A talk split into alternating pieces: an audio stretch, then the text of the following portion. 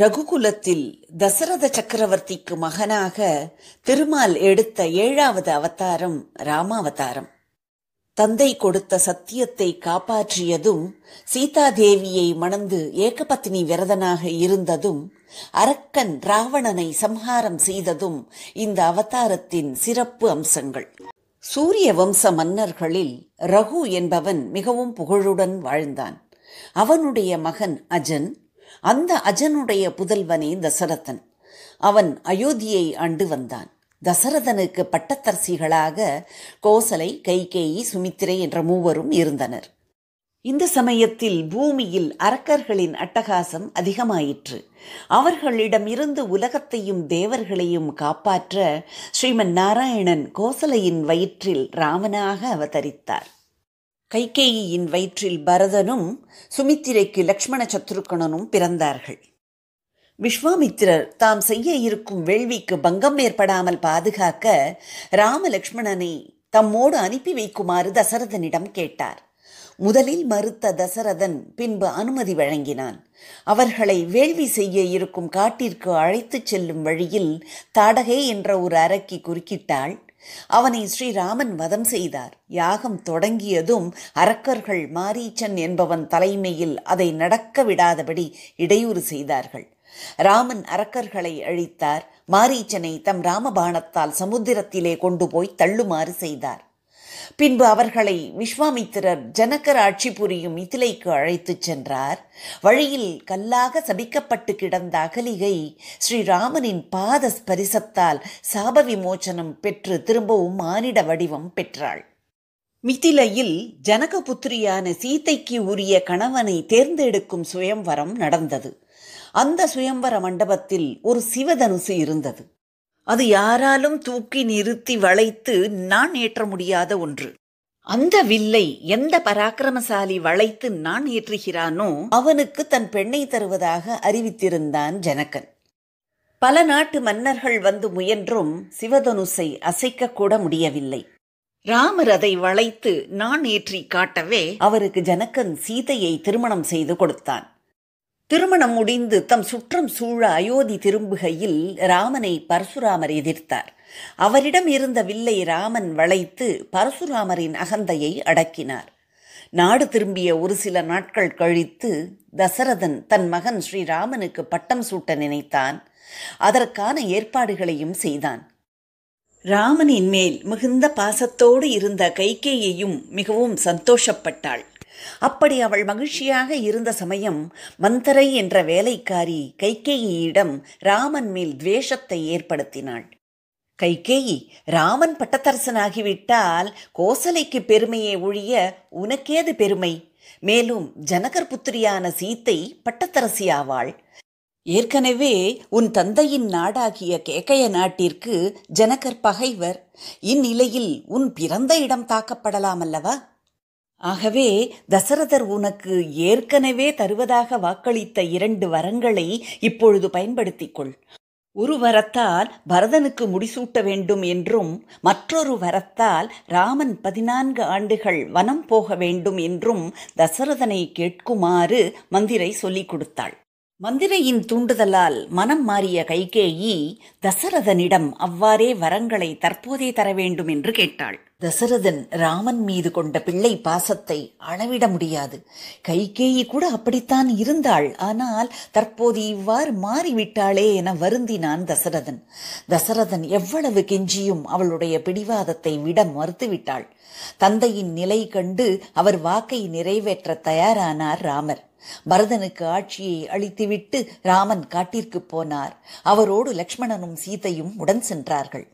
தன் பிரியமான மகன் கானகம் சென்றான் என கேள்விப்பட்ட தசரதன் அத்துயரம் தாழாமல் உயிர் துறந்தான். அயோத்தி நகரமே சோகத்தில் முழுகியது. காட்டுக்கு சென்ற ராமனுடன் கங்கை கரையில் குகன் என்ற வேடன் நட்பு கொண்டான். அவன் உதவியால் கங்கையை கடந்து பரத்வாஜ முனிவர் ஆசிரமத்திற்கு ராமன் வந்தார். அங்கு அவரது உபச்சாரத்தை ஏற்றுக்கொண்ட பின்னர் சித்திரகூடம் சென்று அங்கு பர்ணசாலையை அமைத்து சீத்தை, ராமன், லக்ஷ்மணன் 3 தங்கினார்கள். இந்நிகழ்ச்சிகள் நடக்கும் பொழுது பரதன் தன் தாய் வழி தாத்தா நாடாகிய கேகய நாட்டிற்கு போயிருந்தான். அயோத்திக்கு திரும்பிய சமயம் தன்னை பெற்ற அன்னையின் பேராசையால் ஏற்பட்ட சம்பவங்களை தெரிந்து மிகவும் வருந்தினான். மூத்தவன் இருக்க நான் எப்படி முடிசூடுவது என்று பட்டத்தை ஏற்க மறுத்துவிட்டான். அத்துடன் வனத்திற்கு சென்று சகோதரர்களை அழைத்து வரப்போனான். சித்திரக்கூடம் சென்றான். தந்தையின் மரணச் செய்தியை சொன்னான் ராமனிடம். சொல்லிவிட்டு அயோத்தி நாட்டை ராமன்தான் வந்து ஆள வேண்டும் என்று வற்புறுத்தினான். ஆனால் ராமன் அதற்கு மறுத்துவிட்டான். மிகவும் துயருற்ற ராமனும் சகோதரர்களும் தந்தைக்கு செய்ய வேண்டிய சடங்குகளை செய்தனர். பின் பரதனிடம் ராமன் கூறுகிறான், பரதா, உன் விருப்பப்படி நான் அயோத்திக்கு வருவது சரியல்ல. தந்தையின் வாக்கு பொய்யாகிவிடும். நானும் என் வாக்குறுதியை நிறைவேற்றத்தானே வனம் வந்திருக்கிறேன். அவருக்கு நீயும் மகன் என்ற முறையில் அயோத்தி சென்று மக்களுடைய நலத்தை பேணுவதில் அக்கறை செலுத்து என்றான். அண்ணா, அயோத்தி அரசுக்கு உரியவர் தாங்கள்தான். நீங்கள் அங்கு வராமல் நான் அயோத்தி திரும்ப மாட்டேன் என்று சபதம் எடுத்து இங்கு வந்திருக்கிறேன். ஆகவே தயவு செய்து தாங்கள் பட்டத்தை ஏற்றுக்கொள்ள வேண்டும் என்று பரதன் பணிந்து உரைத்தான். அரசன் இல்லாது மக்கள் தவிப்பார்கள் பரதா, உடனே நீ அயோத்திக்கு போக வேண்டும் என்றான் ராமன். அண்ணா, அப்படியானால் நான் உங்கள் ராஜ்யத்தை உங்கள் பிரதிநிதியாகவே ஆட்சி செய்வேன். அதற்காக தாங்கள் தங்களது பாதுகைகளை எனக்கு தந்தருள வேண்டும் என்று பிரார்த்தித்தான். ராமன் பாதுகைகளை கொடுத்தான். அவற்றை தலைமேல் தாங்கிக் கொண்ட பரதன் அயோத்திக்கு போகவில்லை. ராமரின்றி தலைநகர் போவதில்லை என்று உறுதி பூண்டிருந்ததால் நந்தி கிராமம் என்ற இடத்திற்கு சென்றான். ராமனுடைய பாதுகைகளை சிம்மாசனத்தில் வைத்து பூஜித்து அவருடைய பிரதிநிதியாகவே இருந்து அரசு காரியங்களை மேற்கொண்டான். அதன் பின் ராமன், சீதை, லக்ஷ்மணன் மூவரும் அத்திரி முனிவர் ஆசிரமம் போனார்கள். அங்கு தங்கி அவருடைய உபகாரங்களை ஏற்றுக்கொண்டு மீண்டும் தன் பயணத்தை தொடர்ந்தான். அவர்கள் செல்லும் வழியில் விராதன் என்ற அரக்கன் குறுக்கிட்டான். அவனை அழுத்திவிட்டு அகஸ்தியர் ஆசிரமம் சென்றார்கள். அவர் வில்லும் அஸ்திரங்களும் கொடுத்து உதவினார். அங்கிருந்து கோதாவரி நதி தீரத்திற்கு போகும் வழியில் பறவைகளின் அரசனான ஜடாயுவை சந்தித்தான். அவரோடு அளவளாவிய பின்னர் பஞ்சவடி வந்தான். பர்ணசாலை அமைத்து அவர்கள் மூவரும் அங்கு தங்கினார்கள். அந்த காட்டின் பெயர் தண்டகாருண்யம். ராமர் அங்கு வந்து சேர்ந்ததால் அங்குள்ள முனிவர்கள் அரக்கர் பயமின்றி வாழ முடிந்தது. அங்கே ஒரு நாள் ராவணன் என்ற லங்கேஸ்வரனுடைய தங்கை சூர்பனகை என்பவளை காண நேர்ந்தது. அவர் ராமருடைய அழகை கண்டு மயங்கினாள். அவரை அடைய ஆசைப்பட்டாள். ஆயினும் தன்னிலும் அழகு மிகுந்த சீத்தை அவன் கூட இருக்கும் வரை தன் ஆசை நிறைவேறாது என்று முடிவுக்கு வந்தாள். பேரழகியாக வடிவம் தாங்கி பஞ்சவட்டிக்குள் நுழைந்தாள் சூர்பனகை. லக்ஷ்மணனுக்கு அவளுடைய தீய எண்ணம் தெரிய வந்தது. அதனால் அவன் அவளுடைய மூக்கையும் காதுகளையும் அறுத்து அவளை அவமானப்படுத்தி விரட்டி அடித்தான். இதை அவளுக்கு பக்கத்தில் இருந்த கரண், தூஷணன் என்ற இரு சகோதரர்களுக்கும் தெரிவித்தாள். அவர்கள் தம் சகோதரிக்கு ஏற்பட்ட அவமானத்திற்காக ராமனுடன் போரிட வந்தார்கள். ராமன் தன்னந்தனியாகவே இருந்து மிகவும் குறுகிய காலத்தில் அவர்கள் இருவரையும் சம்ஹரித்தான். சூர்பனகை உடனே லங்கைக்கு ஓடினாள். ராவணனாகிய தன் சகோதரனிடம் கரதூஷணாதியர் ராமனால் வதம் செய்யப்பட்டதும் தான் காது மூக்கு அறுபட்டதையும் உள்ளம் உருக எடுத்துச் சொன்னாள். அதோடு அவள் நிறுத்தவில்லை. ராமன் மனைவி சீத்தை பேரழகி. அந்த அழகு பிம்பத்தை அவன் அடைய வேண்டும் என்று ஆசை கனல் அவன் உள்ளத்தில் தோன்றும்படி சொன்னாள். இதை கேட்டதும் சீதையை அபகரித்து கொண்டு வந்து தன் அந்தப்புரத்தில் வைத்துக் கொள்ள வேண்டும் என ராவணன் தீர்மானித்தான். மாய வேலை செய்வதில் அதிசாதுரியமான மாரீச்சன் என்ற அரக்கனை பொன்மான் உருக்கொண்டு பஞ்சவடியில் திரியச் சொன்னான். அப்படி மானாக திரிந்து ராம லக்ஷ்மணர்களை அங்கிருந்து சிறிது தூரம் தள்ளி அழைத்துச் செல்லுமாறு ஏற்பாடு செய்திருந்தான். அவ்வாறே மாரீச்சன் பொன்மானாக மாறி பஞ்சவடிக்கு சென்று ராமர் சீத்தை உள்ள பர்ணசாலை பக்கம் நடமாடினான். பொன்மானை கண்ட சீத்தை அதை தனக்கு பிடித்து தருமாறு ராமரை வேண்டினாள். லக்ஷ்மணனோ, தேவி, அது உண்மையான மான் அல்ல, உங்களையும் மற்றோரையும் ஏமாற்ற வந்த மாயமான் என்றான். சீதை அதை ஏற்றுக்கொள்ளவில்லை. ராமர் பர்ணசாலையில் லக்ஷ்மணனை காவலாக இருக்கும்படி சொல்லிவிட்டு மானை துரத்தினார். கையில் வில்லோடு தன்னை தொடர்ந்து வரும் ராமனிடம் அகப்படாத மாயமான் அவரை வெகு தூரம் இழுத்துச் சென்றது. அலைச்சலில் சினந்த ராமன் ஒரு அம்பு விட்டு அழகிய மானை கொன்றார். மாரீச்சன் உயிர் விடும் பொழுது ராமனுடைய குரலை போன்றே மாற்றிக்கொண்டு ஹே லக்ஷ்மணா, ஹே சீதா என்று அலறியபடியே உயிரை விட்டான். சீத்தை பர்ணசாலையில் இருந்தாலும் அவளுக்கு அந்த குரல் கேட்டது. அவள் அதனால் வேர்த்து வெலவெலத்து போய், லக்ஷ்மணா, உன் அண்ணாவுக்கு ஏதோ ஆபத்து என நினைக்கிறேன், நீ சீக்கிரம் போய் பார் என்று லக்ஷ்மணனை அங்கிருந்து போய் பார்த்து வரும்படி வேண்டினாள். தேவி, இது அந்த மாயமானுடைய குரல். என் சகோதரனை வெல்பவர் இந்த பூமியில் எங்கும் கிடையாது. ஆகவே கவலை வேண்டாம். இப்படி சொன்னதும் அவளுக்கு கோபமும் ஆத்திரமும் வந்தது. லக்ஷ்மணா, நான் சொல்வதை கேள். நீ உடனே ஓடிச் சென்று உன் அண்ணனுக்கு என்ன நேர்ந்தது என்று பார் என ஆவேசமாக கூறினாள். சீதையை பர்ணசாலையில் தனியே விட்டுவிட்டு தன் அண்ணனை தேடிச் சென்றான் லக்ஷ்மணன். அந்த சமயம் பஞ்சவடியில் ராவணன் ஏற்கனவே வந்து பதுங்கி இருந்தான். ஒரு சந்நியாசியாய் பர்ணசாலைக்கு வந்து பிக்ஷை கேட்டான். பிக்ஷையிட வந்த சீதையை கவர்ந்து கொண்டு விமானத்தில் ஏறி பறந்து போனான் ராவணன். ஆகாய வீதியில் பறவைகளின் அரசனான ஜட்டாயு உனக்கு அழிவு காலம் வந்துவிட்டது என்று சொல்லிவிட்டு அந்த ராவணனை தாக்கினான். ராவணனோ ஜட்டாயுவை அடித்து பலமான காயங்களை ஏற்படுத்திவிட்டு அவனை கீழே தள்ளிவிட்டு நேரே லங்கைக்கு போனான். மாரீச்சனை கொன்ற ராமன் பர்ணசாலைக்கு திரும்பினான். அங்கு வரும் வழியில் லக்ஷ்மணன் தங்களுக்கு ஏதோ ஆபத்து என பார்த்து வரும்படி சீதாதேவி என்னை அனுப்பினார் என ராமனிடம் சொன்னான். இருவரும் பெருத்த கலக்கமுற்று பர்ணசாலைக்கு திரும்பினார்கள். அங்கு சீத்தை இல்லாததை கண்டு கலக்கமுற்றனர். இருவரும் சீத்தையை வனாந்திரம் முழுவதும் தேடிக்கொண்டிருந்தனர். அப்போது பலத்த காயங்களுடன் ஜட்டாயு உயிருக்கு போராடி கொண்டிருப்பதை கண்டனர். ஜட்டாயுவை தன் மடியில் கிடத்தினார் ராமர். ராவணன் சீத்தையை கடத்திச் சென்றதை அறிவித்துவிட்டு உயிர் நீத்தான் ஜட்டாயு. ஜட்டாயுவுக்கு ஈமச்சடங்குகளை எல்லாம் செய்துவிட்டு ராமனும் லக்ஷ்மணனும் அங்கிருந்து கிளம்பினார்கள். கபந்தன் என்ற ஒரு அரக்கன் அவர்களை இடைமறித்தான். அவனோ பிறப்பால் அரக்கன் கிடையாது.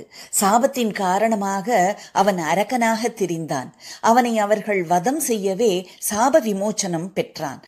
அங்கிருந்து கிளம்பியவர்கள் வழியில் சபரியை சிந்தித்தார்கள். அவள் மிகவும் பக்தி சிரத்தையோடும் அன்போடும் உபசரித்தாள். அவள் ராமருக்கு பழ வகைகளை கொடுக்கும் முன்பு தான் கடித்து சுவை பார்த்து விட்டே அவருக்கு கொடுத்தாள். அதை கண்டு பூரிப்பும் ஆனந்தமும் அடைந்த ராமன் அவள் கடித்து கொடுத்த பழங்களை விரும்பி சாப்பிட்டான். அவள் ராமரையும் லக்ஷ்மணரையும் மதங்கமலைக்கு போகும்படி அறிவுறுத்தினாள். மேலும் அங்கு சென்றால் அந்த மலையைச் சேர்ந்த சுக்ரீவன், அனுமன் முதலியோர் சீதையை மீட்க பெரிதும் உதவுவார்கள் என்றும் சொன்னாள். பகவான் அவளுக்கு மோட்சத்தை கொடுத்துவிட்டு அங்கிருந்து மதங்க மலைக்கு புறப்பட்டார். அந்த மதங்க மலையில் சுக்ரீவன் அனுமனோடு தங்கியிருந்தான். கிஷ்கிந்தை மன்னனான வாலியின் சகோதரன் தான் சுக்ரீவன். அவனை அவன் அண்ணன் நாட்டை விட்டு துரத்தி விட்டதால் அவனுக்கு பயந்து மதங்க மலையில் ஒளிந்திருந்தான். ராம லக்ஷ்மணர்களை அந்த மலைச்சாரலில் பார்த்தவுடன் தன் அண்ணா வாலியால் அனுப்பப்பட்டவர்களோ என்று பயந்தான். எனவே அவர்களை யார் என்று தெரிந்து வரும்படி அனுமனை அனுப்பினான். அவர்களை பற்றி அறிந்து கொண்ட அனுமன் ராமனிடம் மிகுந்த மதிப்பு கொண்டான். பிறகு சுக்ரீவனிடம் ராம லக்ஷ்மணர்களை அழைத்துச் சென்றான். சுக்ரீவனை சந்தித்து விவரம் அறிந்ததும் அவனை தன் சகோதரர்களில் ஒருவனாக ஏற்றுக்கொண்டு அவனுடைய துயரத்தை துடைப்பதாக வாக்குறுதி கொடுத்தான் ராமன். எனினும் சுக்ரீவனுக்கு அவனிடம் முழு நம்பிக்கை ஏற்படவில்லை. காரணம், வாலியை ராமன் ஒருவனாக கொல்ல முடியாது என்று அவன் நினைத்தான். வாலி ஒரு வரம் பெற்றவன். அவனை எதிர்ப்போர் பலத்தில் பாதி வாலியிடமே போய்விடும். அப்படிப்பட்டவனை ஒரு தெய்வம்தான் வெல்ல முடியுமே தவிர ஒரு மனிதன் நிச்சயமாக வெல்ல முடியாது என்ற நம்பிக்கை. வாலியை யுத்தத்திற்கு அழைக்கும்படி சுக்ரீவனை அனுப்பினார் ராமன். சுக்ரீவனுக்கும் வாலிக்கும் போர் நடந்தது. அப்படி அவர்கள் இருவரும் போரிடும் பொழுது ராமன் வாலியை மறைந்து நின்று அம்பு எய்து கொன்றான். சுக்ரீவனை கிஷ்கிந்தை மன்னனாக்கினான். அதன் பின் சீதையை தேட நாலாபுரமும் வானர படைகளை அனுப்பினான். அப்படி சென்ற படைகளில் தெற்கே சென்ற படைகளை ஹனுமன், அங்கதன், ஜாம்பவான் தலைமை தாங்கி நடத்தி சென்றனர். அவர்கள் எங்கெல்லாமோ தேடியும் கிடைக்காமல் மகேந்திர மலைக்கு வந்தார்கள். முயற்சியில் தோற்றாலும் உடனே அவர்கள் கிஷ்கிந்தை திரும்பவில்லை. சீதா பிராட்டியை பார்க்கும் பாக்கியம் ஜடாயுவுக்கு கிடைத்த மாதிரி தங்களுக்கு கிடைக்கவில்லையே என அவர்கள் ஏங்கினர். அந்த சமயத்தில் அருகாமையில்தான் ஜடாயுவின் தம்பி சம்பாதி இருந்த விவரம் தெரிந்தது. ராமலட்சுமணர்களுடைய துன்பத்தை அறிந்த சம்பாதி சீதையை ராவணன் சிறை வைத்திருக்கிற செய்தியை சொன்னான். அனுமனை அனுப்பி கடலை தாண்டி ராவணன் அவளை எங்கே சிறை வைத்திருக்கிறான் என்று அறிந்து வரும்படி ஆவேசமாக கூறினான். இதற்குத்தானே காத்து கொண்டிருந்தான் ஹனுமன். பகவானிடம் அவன் கொண்டிருந்த ஆழ்ந்த பக்தியால் கடலை தாண்டி இலங்கையை அடைந்து அங்கு சீதையை நெடுக தேடி கடைசியாக அசோகவனத்திற்குள் அவன் போனதும் அங்கே சீதா ராமரை நினைத்து வருந்தி அழுது கொண்டிருந்தாள். இதை கண்ட ஹனுமன் மிகவும் மனம் வருத்தம் கொண்டு அவளை சுற்றி காவலில் இருந்த பெண்கள் அயர்ந்து தூங்கிக் கொண்டிருந்த பொழுது சீதாதேவியை நேரில் பணிந்து தொழுதான். தான் யார் என்பதை எடுத்து கூறி சீதையைத்தான் தேடி வந்திருப்பதாகவும் அதற்கு அடையாளமாக ராமர் கொடுத்தனுப்பிய கணையாழியை கொடுத்து வணங்கினான். அதை தன் கைகளில் வாங்கி கண்களில் ஒற்றிக்கொண்டாள் சீதா. எம்பெருமானுடைய கணையாழியை பெற்று மகிழ்ந்த சீதா தன்னிடம் இருந்த சூடாமணியை அனுமனிடம் கொடுத்தாள். பின் இலங்கையில் தான் இருக்கும் நிலைமையை கூறி பிரபுவை தயவு செய்து சீக்கிரம் வந்து என்னை சிறை மீட்கச் சொல்வாயாக என்று வேண்டிக் கொண்டாள். அவளை பார்த்துவிட்டோம் என்ற களிப்பில் உடனே அனுமன் திரும்பவில்லை. ராவணன் கோட்டைக்குள் இருக்கிற நிலைமையையும் தெரிந்து கொண்டு போக வேண்டும் என்ற எண்ணம் இருந்தது. இதனால் ராவணனுடைய அசோகவனத்தை அழிக்கும் வேலையில் இறங்கினான். இந்த செய்தி ராவணன் காதுக்கு எட்டியது. உடனே அந்த வானரத்தை பிடித்து இழுத்து வருமாறு ராவணன் ஆணையிட, ராவணனின் மகன் இந்திரஜித்தே தன்னுடைய பிரம்மாஸ்திரத்தினால் ஹனுமனை கட்டி இழுத்து வந்து ராவணன் அவையில் நிறுத்தினான். அப்போது அவனை பார்த்து ராவணன், அத்துமீறி அட்டகாசம் செய்யும் வானரமே நீ யார் என்று வினவினான். ராவணா, என் பெயர் ஹனுமன். நான் கோசல நாட்டு மன்னன் ஸ்ரீராமனுடைய தூதன். நீ புத்தி கெட்டு போய் தேவி சீதாவை அசோகவனத்தில் சிறை வைத்திருக்கிறாய். இனியும் நீ தாமதியாமல் ஸ்ரீதேவியை எம்பெருமானிடம் ஒப்படைத்து விடு. அவர் உன்னை மன்னித்து உனக்கு திருவருள் தருவார் என்று எடுத்துச் சொன்னான். அப்போது ராவணன் அவனை கொன்று விடுங்கள் என்று கூறினான். தூதனாக வந்த ஹனுமனை நாம் கொல்வது தர்மமல்ல என்றான் ராவணன் தம்பி விபீஷணன். உடனே லங்கேஸ்வரன் தன் ஆட்களை அழைத்து ஏதாவது அவமானம் செய்து அனுமானை அனுப்பிவிடலாம் என்று சொல்லி ஹனுமன் வாலில் தீ வைத்து அவனை விரட்டி விடுங்கள் என்று கட்டளையிட்டான். ஹனுமனோ வாலில் எரிந்த நெருப்பை கொண்டு இலங்கையை எரித்துவிட்டு மகேந்திர மலைக்கு திரும்பினான். அங்கிருந்து எல்லோருமாக ஸ்ரீராமரை அடைந்தனர். கண்டேன் தேவியை என்று ஹனுமன் ஸ்ரீராமனிடம் சொல்லிவிட்டு அவள் அடையாளமாக கொடுத்து அனுப்பிய சூடாமணியை கொடுத்தான். தேவியின் சூடாமணியை கண்டதும் ராமர் கண்ணீர் விட்டார். சுக்ரீவனை அழைத்து யுத்தத்திற்கு தயாராகும்படி கேட்டுக்கொண்டார். வானர சேனைகளுடன் அனைவரும் புறப்பட்டு சமுத்திரக்கரைக்கு வந்து சேர்ந்தார்கள். ராமனிடம் கொண்டிருந்த அன்பு காரணமாக சமுத்திரத்தில் மலைகளையும் பாறைகளையும் போட்டு இலங்கைக்கு போய் சேர பாலம் அமைத்தார்கள். அதன் வழியே அனைவரும் இலங்கை தீவுக்கு போய் சேர்ந்தனர். ராவணனுடைய தம்பி விபீஷணன் அசுரகுலத்தில் பிறந்தாலும் தன் சகோதரன் தர்மத்திற்கு விரோதமாக பிறர் மனைவியை சிறையெடுத்து வந்திருப்பதை அவனால் பொறுத்து கொள்ள முடியவில்லை. ஆகவே அவன் தன் அண்ணனிடம் தர்மங்களை எடுத்துச் சொன்னான்.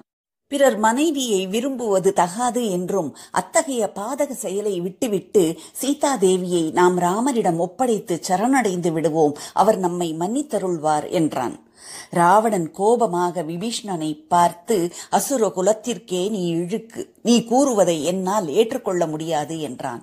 இனியும் இவனுடன் இருப்பது பாதகம் என்றெண்ணிய விபீஷணன் ராமனிடம் சரண் புகுந்தான். எவ்வளவு எடுத்து கூறியும் ராவணன் சீதையை விடுவிக்க முடியாது என பிடிவாதமாக இருந்ததால் யுத்தம் மூண்டது. வானர சேனைகள் அரக்கர் கூட்டத்தை துவம்சம் செய்தனர். ராவணன் தன் படைகளுடன் ராமனை எதிர்த்தான். அவனுடைய சேனைகள் அனைத்தையும் வீழ்த்தி வில்லை முறித்து யுத்த களத்தில் ராவணனை தலைகுனியச் செய்தார் ராமன். நிராயுதபாணியாக லங்கேஸ்வரன் நின்றபோது, இன்று போய் நாளை படை திரட்டி மீண்டும் வா என்று மேலும் அவகாசம் கொடுத்தார் ராமன்.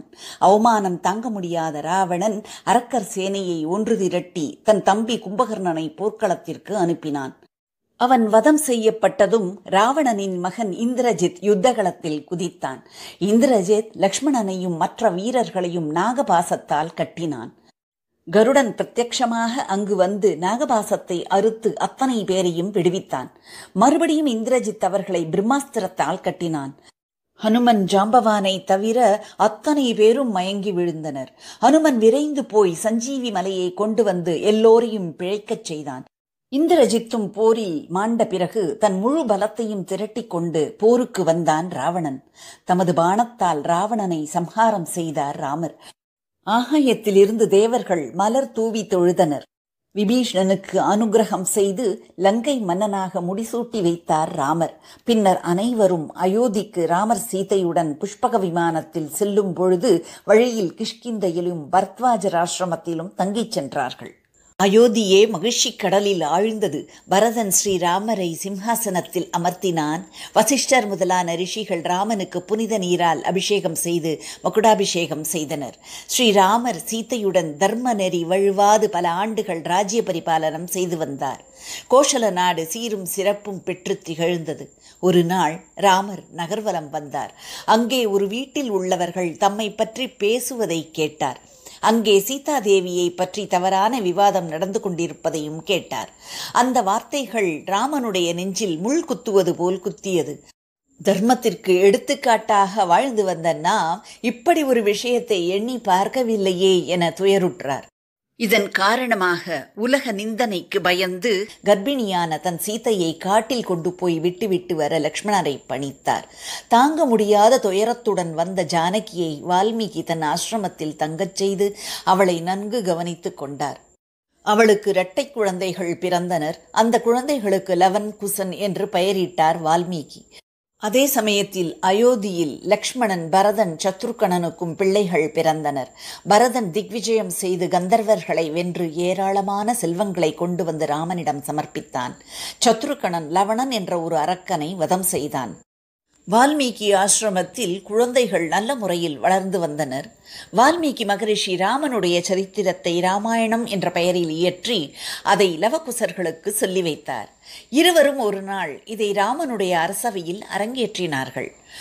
அவர்களை தன் குமாரர்கள் என்று அறிந்த ராமர் வால்மீகி ஆசிரமத்தில் சீதை இருக்கிறாள் என்பதையும் அறிந்து அவளை அடைய எண்ணினார். ராமனுடைய உள்ளத்தை அறிந்த வால்மீகி சீதையை ஒரு புனிதவதி என்று அவளை ஏற்றுக்கொள்ளும்படி கூறினார். சீதையோ தான் கற்புத்தன்மையிலிருந்து கொஞ்சமும் வழுவாது இருக்கிறேன் என்பது உண்மையானால் தான் அக்னி பிரவேசம் செய்து வெளிவந்த பிறகு தன்னை பூமாதேவி அழைத்துக் கொள்ளட்டும் என்று தெரிவித்தாள். அதன்படி அக்னி பிரவேசம் முடிந்ததும் பூமி இரண்டாக பிளந்தது. அதனுள் இருந்து பூமாதேவி வெளிப்பட்டு சீதையை தன் இரு கைகளில் ஏந்தியவளாக அழைத்து கொண்டு மறைந்தாள். தன் விருப்பத்திற்கு மாறாக பூமாதேவி தன் தர்மபத்தினியை பிரித்து சென்று விட்டாள் என ராமர் கோபமடைந்தார். அப்போது பிரம்மதேவன் தோன்றி ராமரை சமாதானப்படுத்தி சீதாதேவியின் பூலோக வாசம் முற்று பெற்றது. அவள் வைக்குண்டத்தில் உங்கள் வருகைக்காக காத்திருப்பாள் என்றார். அதன் பிறகே ராமர் சாந்தமடைந்தார். தன் புதல்வர்கள் லவகுசனை ஏற்றுக்கொண்டார். 13,000 ஆண்டுகள் ராமர் ஆட்சி செய்துவிட்டு ராஜ்யத்தை தன் புத்திரர்களுக்கும் தமது சகோதரர்களின் பிள்ளைகளுக்கும் பகிர்ந்தளித்தார். அதன் பிறகு சரையு நதியில் இறங்கி வைகுண்டம் சேர்ந்தார். அவரை பின்தொடர்ந்து சங்கு சக்கர அம்சங்களாக பிறந்த சத்ருகணன், பரதனும் ஆதிசேஷனான லக்ஷ்மணனும் பூலோகத்தை விட்டு வைகுண்டம் சேர்ந்தனர். மன்னு புகழ் கோசலை தன் மணிவயிறு வாய்த்தவனே, என்னுடைய இன்னமுதே ராகவனே தாலேலோ என்று தன்னையே கோசலையாக நினைத்து ராமனுக்கு தாலாட்டு பாடிய குலசேகர ஆழ்வார் பின்பு ராமன் காட்டிற்கு செல்லும் பொழுது நெய்வாய வேல் நடுங்கன் நேரிழையும் இளங்கோவும் பின்பு போக எவ்வாறு நடந்தனை என் ராமாவோ, எம்பெருமான் என் செய்கேனே நின்னையே மகனாகப் பெறப்பெறுவேன் எழுபிறப்பும் நெடுந்தோள் வேந்தே என்று புலம்பி பாடும் பொழுது தசரதனாகவே மாறிவிடுகின்றார்.